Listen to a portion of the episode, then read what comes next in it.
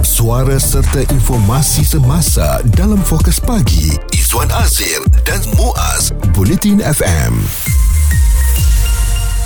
Kita semua sedia maklum adik-adik kita baru saja mendapat keputusan SPM. Alhamdulillah tahniah. Jadi anda memang dah ada perancangan nak masuk ke universiti pilihan dengan kos yang anda pilih. Mm-hmm. Tetapi mungkin masalah kewangan akan menjadi uh, sebab ya untuk anda tidak menyambung pelajaran. Jadi oleh kerana itu ada satu inisiatif yang akan diperkenalkan ini khususnya untuk mahasiswa B40. Kira-kira 10,000 mahasiswa bagi tahun 2023 yang juga merupakan wakil pertama dari keluarga B40 mendapat pengecualian yuran pengajian pengajian sepenuhnya ya di semua 20 universiti awam. Menteri Pendidikan Tinggi Datuk Seri Muhammad Khalid Nordin berkata inisiatif khas yang diperoleh mahasiswa tersebut juga dikenali sebagai program pembangunan siswa sulung yang dimulakan sejak tahun lalu. Ya, di kalangan 20 universiti awam uh, kita telah kenal pasti uh, jumlah setiap universiti yang akan menjayakan program ini di mana uh, mereka tak perlu untuk membayar yuran universiti maknanya diberikan secara percuma. Dan jumlah kita tawarkan adalah sebanyak 10,000 dan ini bermakna kos yang ditanggung oleh semua universiti kita jumlahnya adalah sebanyak 30 juta ringgit. So 10,000 untuk semua kaum lah. 10,000 uh, student uh, first time anak D40 maka dia tak perlu untuk membayar yuran satu inisiatif yang sangat baik ya. Jadi wakil pertama dari keluarga B40 yang berjaya masuk IPT akan dapat mengikuti pengajian tinggi dengan selesa, tenang dan juga berprestasi tinggi lah. Mm-hmm. Sebab nak masuk universiti selalunya Izzuan paling ialah kita tengok yang yang uh, paling masalah sikit sebab nak apa menyediakan keuangan mm-hmm. untuk nak masuk universiti nak beli barang, buku dan sebagainya. Jadi bila ada 10,000 yang diberikan ini secara tak langsung memang meringankan beban lah untuk mereka yang nak masuk universiti. Mm-hmm. Apa sambutan anda kepada inisiatif kerajaan kerajaan ini iaitu 10,000 orang daripada kumpulan B40 dikecualikan daripada membayar cu, uh, cukai pula yuran pengajian mereka ya selama berada di universiti di peringkat tinggi ini uh, satu inisiatif yang baik. Isu terkini dan berita semasa hanya bersama Izwan Azir dan Muaz Bulletin FM baru-baru ini ada kami terbaca di dada akhbar menyatakan hampir 500,000 ya iaitu setengah juta daripada lepas kawasan SPM tidak berminat untuk menyambung pengajian mereka ke peringkat pendidikan tinggi.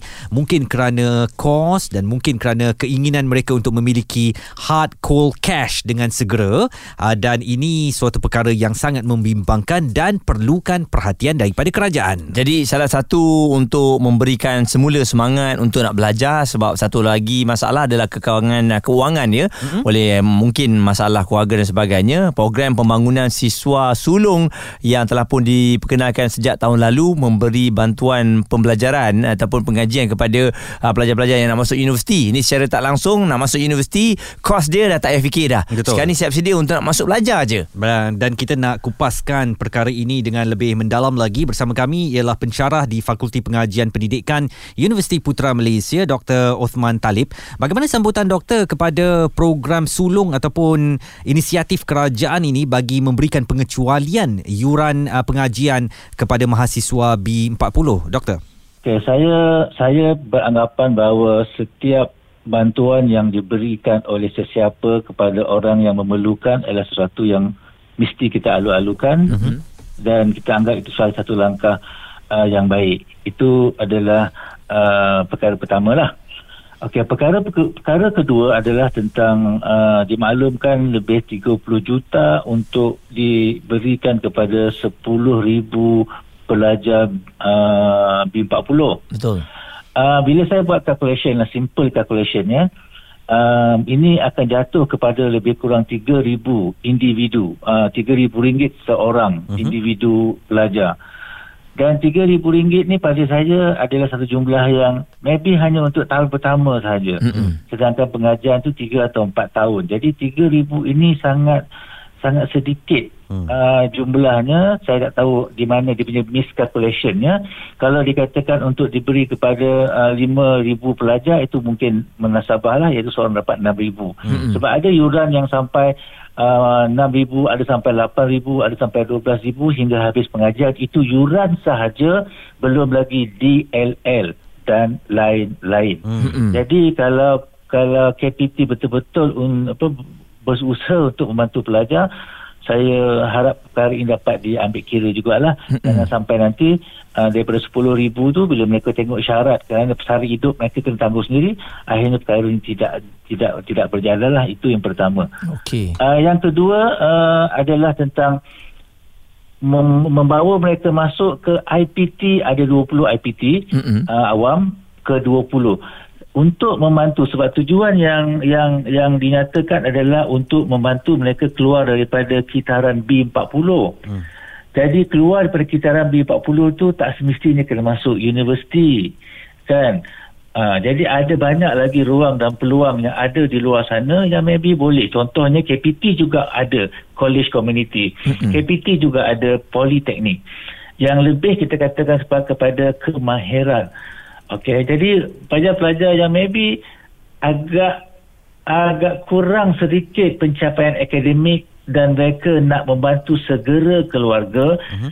uh, maybe lebih sesuai mereka ambil kursus yang mereka perlukan daripada kita meminta mereka masuk ke universiti. Mm-hmm. Nanti bila masuk universiti ada pula isu-isu lain lah. Mm-hmm. Kita tak boleh bimbing 10,000 orang. Pensyarah ada sebab di universiti memang mereka berdikari. Sebab tujuannya untuk jadikan murid tu berdikari. Yang itu is not the big issue lah. Sebab siapa masuk universiti, dia mesti berdikari. Betul. Tak ada siapa yang akan jaga mereka sampai mereka lulus sampai dapat kerja. Mm. Itu bukan tujuan kita di universiti lah.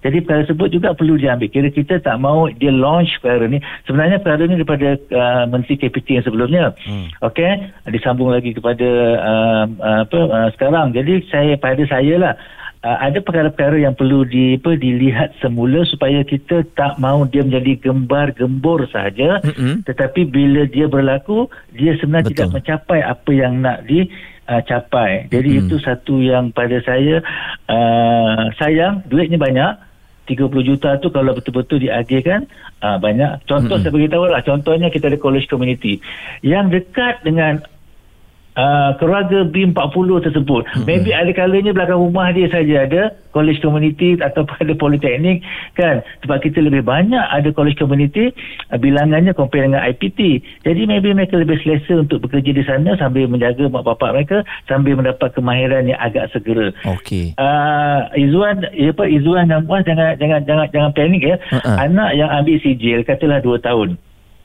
tanpa matrikulasi kan. Okey, me- me- bila mereka keluar, mereka telah ada lebih kurang 3 tahun lebih awal bekerja daripada mereka yang masuk universiti. Betul. Sebab mereka kena masuk matrikulasi, kena ambil 3 tahun, kena ambil 4 tahun. Jadi mereka ada 2 atau 3 tahun lebih awal. Yang sebenarnya mereka boleh speed up pendapatan mereka, pengalaman mereka Mm-mm. dan akhirnya mungkin lebih baik daripada mereka yang masuk IPT. Bukan masuk IPT tak bagus. Kan, tapi kita punya motif untuk bantu anak-anak ini untuk keluar daripada lingkaran uh, apa lingkaran B40 itu. Mm-mm. Jadi kita kena melihat secara yang lebih menyeluruh. Fokus pagi Izwan Azir dan Muaz komited memberikan anda berita dan info terkini Bulletin FM. Sedang memperkatakan tentang pengecualian yuran pengajian untuk mahasiswa B40 satu inisiatif yang diberikan kepada 10,000 siswa uh, daripada kumpulan berkenaan yang uh, mungkin tidak mampu untuk menyara um, segala bentuk bayaran yang diperlukan bagi mereka menyambung uh, pendidikan ke peringkat tinggi Dr. Otman Talib, pensyarah Fakulti Pengajian Pendidikan UPM masih lagi bersama dengan kita. Doktor, adakah 10,000 yang uh, sedang ataupun memang dilihat sebagai golongan B40 ini mencukupi? Saya takut nanti akan ada yang terlepas pandang pula doktor.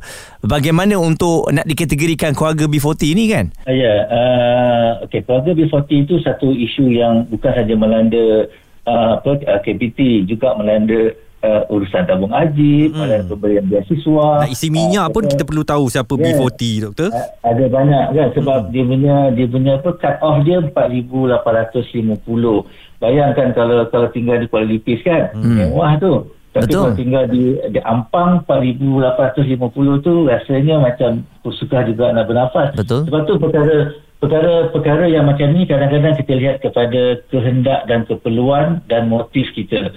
Ada juga mereka-mereka yang uh, kita katakan uh, maybe, maybe maybe berada tetapi ada juga isu-isu lain psychological issue. Contohnya mereka tu uh, apa uh, ada ada masalah pemikiran kognitif yang, yang rendah uh, apa, berada di dal- dalam kawasan yang tidak tidak kita katakan tidak boleh membantu sekolah yang kita katakan ada sedikit kekurangan ada banyak isu walaupun mereka tu uh, daripada uh, katakan M40 katakan ataupun even T20 pun Hmm. okay uh, tapi mereka berada di kawasan yang tidak kondusif untuk mereka mendapat pendidikan dan sebagainya lah.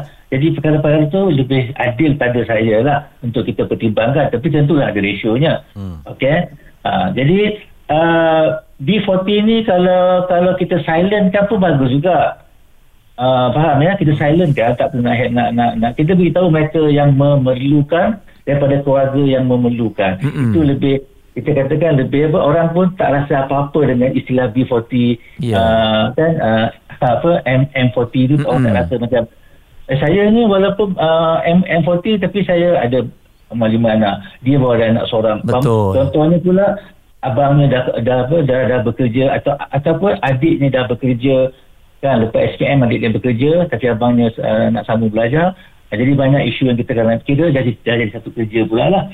Okey, saya cuma cadangkan bagus apa yang KPT buat cuma uh, B40 tu boleh disilentkan. Kita katakan kepada pelajar-pelajar yang memerlukan Mm-mm. terutamanya ataupun melihat kepada keperluan B40 sebagai keutamaan.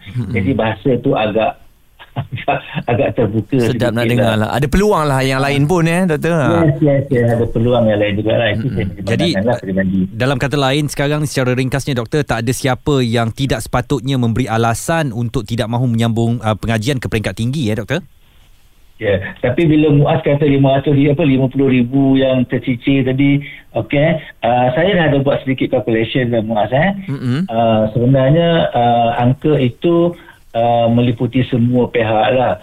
Uh, kalau kalau KPT nak bantu sebenarnya KPT juga boleh ber, ber, ber, mengambil inisiatif dengan MARA. Sebab Myanmar kita ada giat MARA juga. Uh, yang contohnya mereka ada mereka ada program sebagai contohnya uh, apa uh, desktop uh, designer.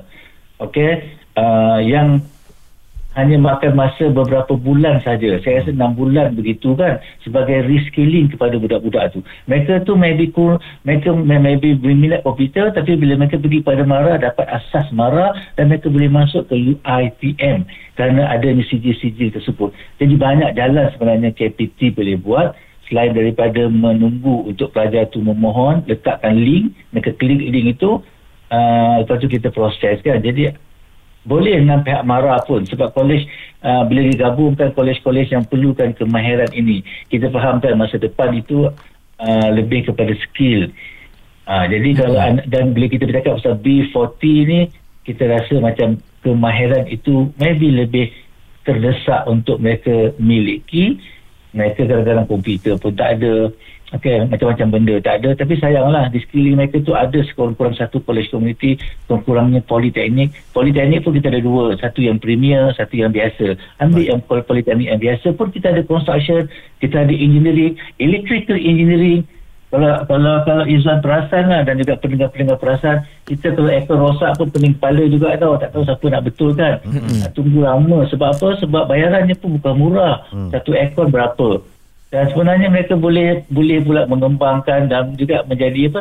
Menjadi pengusaha lah pula. Bukan saja keluar daripada B40 silap-silap dia boleh mengendalikan satu industri yang besar untuk anak-anak yang lain Kupasan serta penelitian yang dibuat oleh Dr. Othman Talib, beliau adalah pensyarah di Fakulti Pengajian Pendidikan UPM, bagaikan membuka kita suatu perspektif eh bahawa memang tak ada alasan untuk kita tidak menyambung pengajian kita ke peringkat tinggi pasca SPM uh, kerana bukan sahaja ada bantuan kerajaan tetapi sebenarnya kalau tak boleh masuk universiti, anda boleh ke banyak lagi institusi lain termasuk politeknik untuk mendapatkan kemahiran yang diperlukan. Pendapat, komen serta perbincangan fokus pagi Izwan Azir dan Muaz Bulletin FM.